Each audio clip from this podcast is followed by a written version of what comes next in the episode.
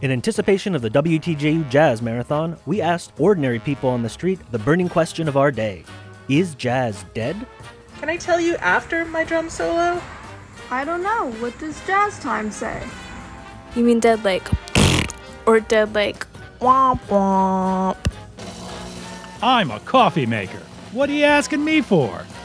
My cousin Jazz? He's living in my basement, unfortunately. I've got one for you. Do I look fetching in this hat?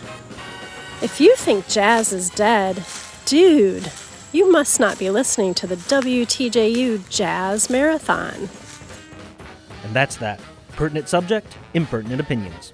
Courtesy of the WTJU Jazz Marathon, curated by very much alive DJs at your favorite radio station starting October 2nd. Go to WTJU.net right now and donate. The fate of jazz may depend on it.